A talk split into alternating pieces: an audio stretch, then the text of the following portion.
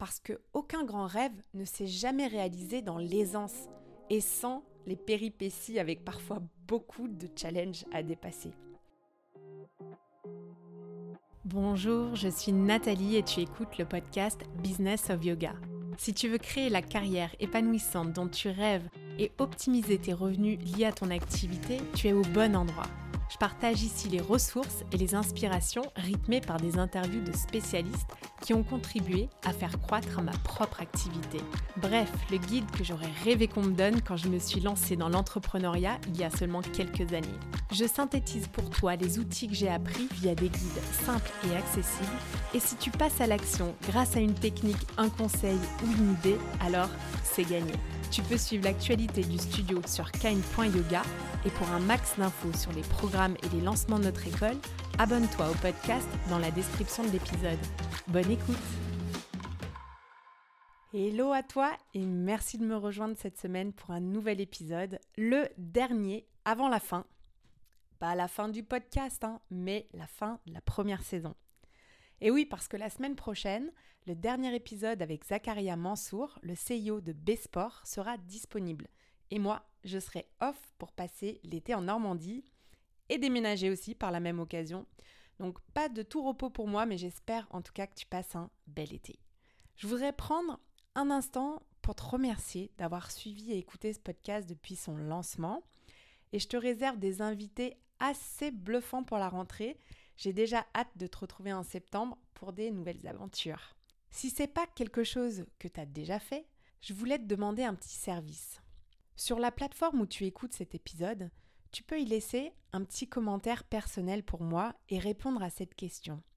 Qu'est-ce que tu apprécies tout particulièrement lorsque tu m'écoutes? Ça me permet en fait de contacter des invités avec quelques arguments supplémentaires et aussi de faire connaître mon travail. Je t'en serai en tout cas vraiment très très reconnaissante. Aujourd'hui, le sujet que je voudrais traiter est une vraie question à laquelle personnellement je réfléchis souvent. Donc c'est comment est-ce qu'on fait pour choisir sa trajectoire professionnelle quand on est tiraillé par des rêves ambitieux et en même temps l'envie de vivre simplement avec moins de stress euh, de manière plus minimaliste. Donc dream big ou less is more? Comment on fait pour savoir? C'est ça la question. Perso, j'ai toujours fonctionné en étant appelé par un rêve, une ambition, une vision. Ça a été un véritable moteur pour moi. Et je suis souvent passée à l'action. Parfois en réfléchissant pas trop d'ailleurs aux conséquences de mes choix sur ma vie perso, et aussi en ne réfléchissant pas trop aux obstacles nombreux qui se dressent parfois quand un projet est de grande ampleur. J'ai en fait tendance à vouloir arriver au next step, et puis après je serai tranquille. Et puis encore le next step. Et après, je serai satisfaite. Et après, je me sentirai accomplie. Mais j'ai comme l'impression d'être un petit hamster qui tourne en rond dans sa roue et qui arrive jamais vraiment à destination. Je pense que tu vois ce que je veux dire et je suis sûre que tu peux trouver un exemple dans ta vie perso où tu veux toujours quelque chose de plus, de mieux, de plus brillant peut-être. En débutant mon chemin personnel du yoga, j'ai appris pas mal de choses extraordinaires et je m'amuse à les appliquer à un mode de vie occidental et même au business. Donc je sais que le yoga est souvent lié au concept d'équanimité, ou peksha plus précisément, soit ne rien attendre en retour, faire les choses pour ce qu'elles sont, vivre le moment présent et se contenter de peu. Donc pas vraiment le hamster quoi, c'est le non-attachement. Et en allant plus loin, on peut aussi retrouver de nombreuses références au concept de contentement, samtosa, soit l'état de joie de quelqu'un qui ne désire rien de plus. Oui, sauf que ces concepts, qu'on voit souvent quand on pratique le yoga ou qu'on entend autour de soi, sont quelque peu quand même en totale opposition avec l'ambition, non? L'ambition, c'est plutôt une approche occidentale qui nous pousse à en vouloir toujours plus et à suivre nos rêves les plus fous. Moi, en tout cas, ça m'a toujours tiraillé. Et personnellement, l'ambition, c'est pas quelque chose de négatif en opposition avec ces concepts que je viens de citer. Je pense vraiment qu'ils peuvent vivre ensemble. Et c'est d'ailleurs ce travail personnel d'équilibre qu'il est intéressant d'aller chercher dans la vie en général, je trouve. Donc j'ai dépassé depuis longtemps cette culpabilité que certains te renvoient sur le fait de vouloir accomplir de grandes choses, parce que je sais apprécier ce que j'ai déjà, malgré la sensation de la roue du hamster. Bon, je pense qu'on y travaille tous quelque part et que c'est une bonne manière de redescendre dans le moment présent, de s'ancrer dans la joie des choses simples déjà présentes dans nos vies. En tout cas, c'est ce que le yoga m'a apporté. Et je suis sûre que tu connais d'ailleurs quelqu'un comme ça qui aime donner aux autres l'impression que tu n'es pas très yogi en voulant quelque chose de plus grand, euh, que tu as peut-être les dents un peu trop longues, en brandissant là les textes de yoga comme référence. Moi en tout cas j'en connais des comme ça, des maîtres à penser, des gourous. Donc gros warning. Je t'invite en fait avec cet épisode à sortir de ce cliché qui est vraiment un peu has-been et de suivre tes rêves parce que avoir de l'ambition, c'est pas un gros mot. En général, ça part, pour beaucoup, hein, d'une profonde envie de servir les autres, sa communauté, de s'accomplir et de créer. Donc, ne prête pas attention à ce genre de commentaires qui partent souvent en fait d'une frustration qui n'a rien à voir avec toi ou ton travail. Maintenant que ça c'est dit, je pense que tu l'as compris si tu m'écoutes depuis un moment. Dans ce podcast, on parle de faire carrière avec éthique en suivant ses valeurs et celles partagées par de nombreux acteurs du yoga. Donc dream big et vouloir atteindre le next step, si tu en ressens l'appel, c'est une bonne chose. C'est normal de vouloir avancer et de s'améliorer. Mais je ne suis pas en train de parler de toujours plus de croissance financière, hein, tu, l'as bien saisi. Le piège, en fait, personnellement, c'est que, comme toi, bah, j'ai des rêves, des envies, et pour les avoir suivis, je sais qu'il y a parfois un prix à payer et que ce prix peut coûter cher. En fait, ça, on le voit avec le recul. Hein. Quand on a un gros rêve, qu'on le suit, on se rend compte parfois que le jeu n'en vaut tout simplement pas la chandelle. Et c'est pour cette raison que je suis tiraillée entre Dream Big et Less is More. Peut-être que tu me rejoins sur ce point. Ça m'a d'ailleurs vraiment fait réfléchir ces derniers mois, et surtout quand j'ai commencé à rêver d'un deuxième studio, mais qu'en même temps j'aspire à un lifestyle un peu plus simple, serein, et que le parcours du combattant traversé ces dernières années m'a quand même pas mal écorché. Donc quand faut-il suivre son rêve et quand faut-il ralentir et favoriser la simplicité? Comme je le disais, j'ai une très grande envie d'ouvrir un deuxième studio puisque le premier se porte bien à présent. Donc c'est cette question qui a émergé. Est-ce qu'il faut poursuivre cette envie ou profiter d'un équilibre récemment atteint sans chercher toujours à poursuivre les nouveaux objectifs brillants qui me font de l'œil? Je suis sûre que toi aussi, tu as déjà été face à ce dilemme dans ta vie. Peut-être que tu as eu une envie et que tu te demandes s'il faut tout mettre en œuvre pour suivre cette envie. Rappelle-toi une fois où tu étais tiraillé entre le fait d'avancer vers ton rêve, mais qu'en même temps, tu sentais que peut-être tu avais besoin de te concentrer sur ce que tu avais déjà, sur quelque chose de plus simple, sans en vouloir toujours plus sans être le petit hamster sur sa roue. J'avoue que quand je vois les élèves au rendez-vous dans mon studio, le café qui accueille de plus en plus de monde et quelque part que je vois l'autre bout du tunnel après des longues années à vivre avec la boule au ventre à cause de la crise Covid, eh ben cette petite voix au fond de moi me dit OK, c'est quoi la prochaine étape? C'est quoi le prochain projet? Et il y a de nombreuses personnes que j'admire d'ailleurs dans le secteur qui ont ouvert des studios, plusieurs studios qui ont réussi bah, une belle euh, expansion et qui ont passé le cap de la petite entreprise pour construire des réseaux qui sont leaders aujourd'hui. J'en ai d'ailleurs reçu quelques-uns dans le podcast. Eh bien, ça me fait envie quelque part. J'ai envie de développer Kind moi aussi, ce concept qui m'est cher, et de le partager avec d'autres encore. Mais j'ai senti une hésitation et je l'ai identifiée. C'était la peur.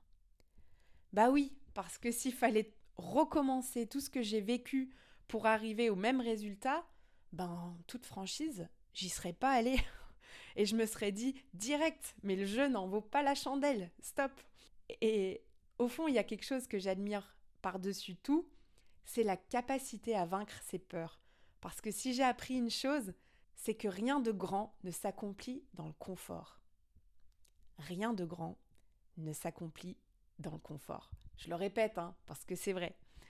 Au bout du compte, j'en suis venue à la conclusion que pour travailler à son épanouissement personnel, c'est important de définir cet équilibre qui convient à chacun, mais surtout Ne pas se laisser freiner par une peur et se cacher derrière elle.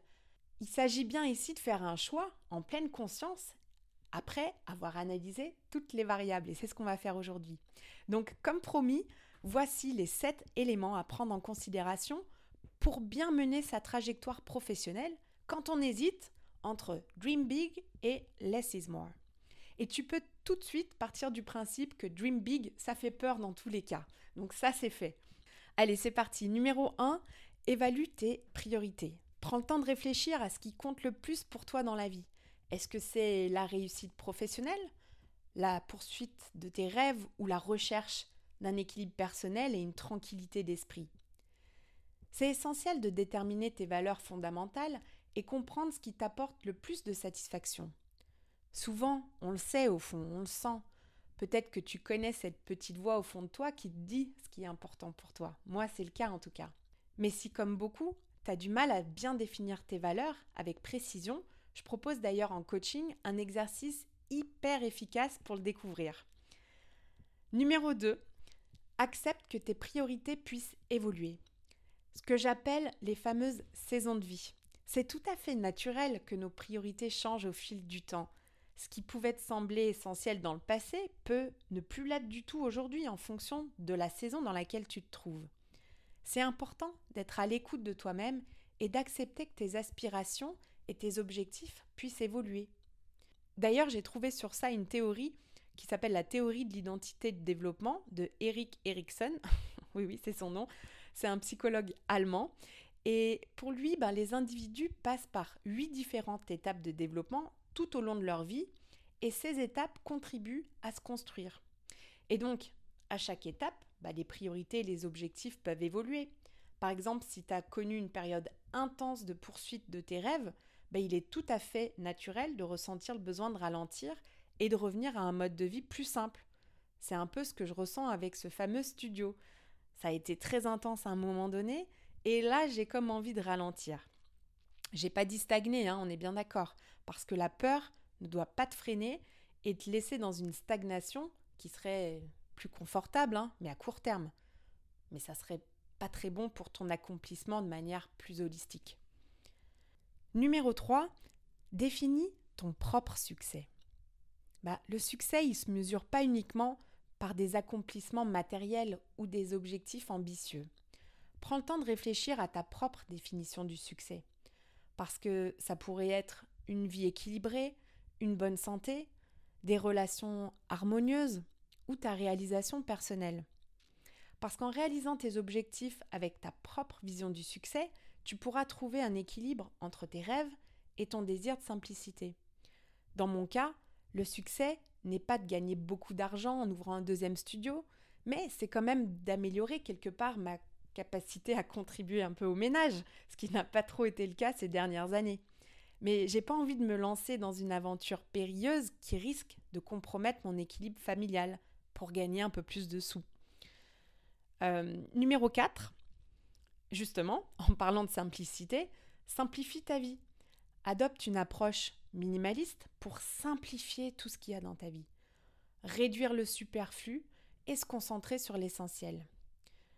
En fait, c'est un peu comme quand on fait le tri et qu'on se débarrasse des choses inutiles. Eh ben, ça libère énormément d'énergie et d'espace pour se concentrer sur ce qui compte vraiment. Et une parfaite illustration de ce point, pour moi en tout cas, c'est quand je fais le grand ménage de printemps. Euh, bah, ça peut être en automne hein, aussi. Mais quand je me débarrasse du superflu et que je fais un gros tri dans mes affaires, ce dont j'ai vraiment besoin en fait, eh ben, ça m'apporte une clarté incroyable qui va au-delà du ménage, bien sûr. Numéro 5, crée un plan réaliste. Si tu as des rêves ambitieux, c'est possible de les poursuivre tout en adoptant un mode de vie plus simple. Définis tes objectifs réalistes qui tiennent compte de tes aspirations et de ton désir de simplicité.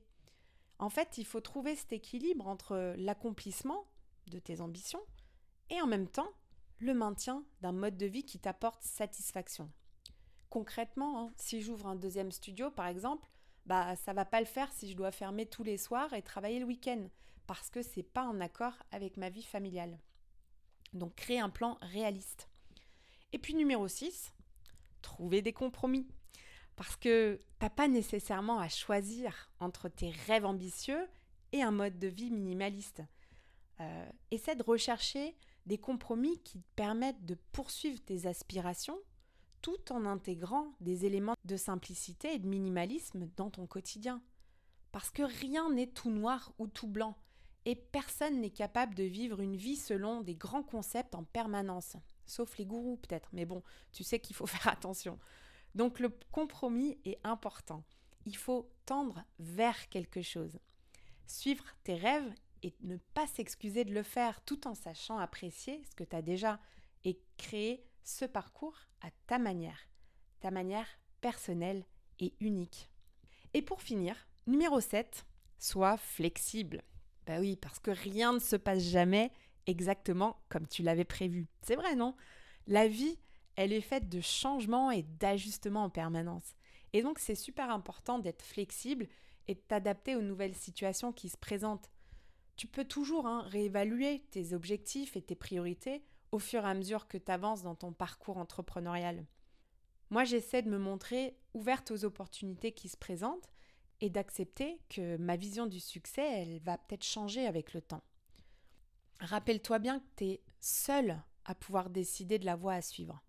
Moi, j'aime bien le fait de savoir s'écouter soi-même, son cœur, de se faire confiance, parce que il y a quelque chose d'important et c'est l'instinct. Et trouver un équilibre, eh ben, ça peut être compatible avec le fait d'atteindre ses rêves tout en cultivant un mode de vie plus simple et minimaliste. Donc pour finir sur ces sept points, surtout, n'oublie pas ça. Ne décide pas d'abandonner un grand rêve si en réalité ce qui te bloque, c'est la peur. Les points que j'ai mentionnés aujourd'hui font que ton choix sera basé sur une analyse personnelle de la situation et non pas sur le fait de te dire less is more et je me contente de ce que j'ai pour te donner bon conscience et te cacher quelque part en réalité derrière ta peur. Parce que aucun grand rêve ne s'est jamais réalisé dans l'aisance et sans les péripéties avec parfois beaucoup de challenges à dépasser. Alors pour conclure, et tu sais que j'aime les métaphores, imagine-toi contemplant un ciel étoilé où chaque étoile représente un rêve en toi. Certaines étoiles, ben, tu les connais, elles sont proches, elles sont familières, tandis que d'autres brillent intensément et semblent plus lointaines, plus inaccessibles, comme le symbole de tes rêves ambitieux que tu as profondément envie d'atteindre. Eh bien, Dream Big t'invite à lever les yeux vers ces étoiles un peu plus lointaines, à les viser et en croire en tes capacités à te fixer des objectifs ambitieux. Mon conseil, n'oublie pas de toujours revenir au présent, à la Terre, et de faire un petit check-up pour évaluer ce que tu as déjà, de l'apprécier et de te poser la question de ce rêve et de l'adéquation entre son atteinte et puis tes besoins réels aujourd'hui. Parce que il faut bien se demander, est-ce que c'est une nécessité absolue, cette étoile? Est-ce que c'est comme une obsession, un besoin vital? Si oui, bah fonce. Sinon, explore la joie de less is more en faisant le choix du moins. Eh ben, on peut trouver une profondeur et une satisfaction durable en nous concentrant sur ce qui est vraiment important pour nous. Alors, à ton avis, on va l'ouvrir ce deuxième studio ou non? Et bien la suite dans la prochaine saison en septembre. Mais avant ça, il reste encore un épisode où j'ai le privilège de discuter avec un entrepreneur français hors du commun, Zakaria Mansour, le patron de B-Sport, qui a lié la tech avec le sport et le yoga. Allez, c'est la fin. J'espère que cet épisode t'a fait réfléchir à quelque chose pour ta propre activité. Avec quel team est-ce que tu es en ce moment? Team Dream Big ou Team Less is More? Quel est ce rêve que tu veux atteindre et est-ce qu'il mérite ton investissement par rapport à tes attentes actuelles? Est-ce que tu vas foncer et tout donner ou est-ce que tu vas ralentir et apprécier? Est-ce qu'un déclic ou une idée a émergé aujourd'hui dans ton esprit Si oui, alors c'est à ton tour de jouer et comme d'habitude, je te souhaite une très très belle journée. Merci d'avoir écouté cet épisode. J'apprécie tout particulièrement les retours et les commentaires sur ce qui t'a été utile ou non. Laisse-moi un petit mot et une note si cet épisode t'a plu. Le must, c'est de partager ce podcast avec une personne à qui ça pourrait être utile. Ça fait vraiment une énorme différence pour mon travail que tu prennes ce temps. Je te donne rendez-vous la semaine prochaine et d'ici là, suis ton intuition et prends une action qui te rapprochera un pas de plus vers ce pourquoi tu es là.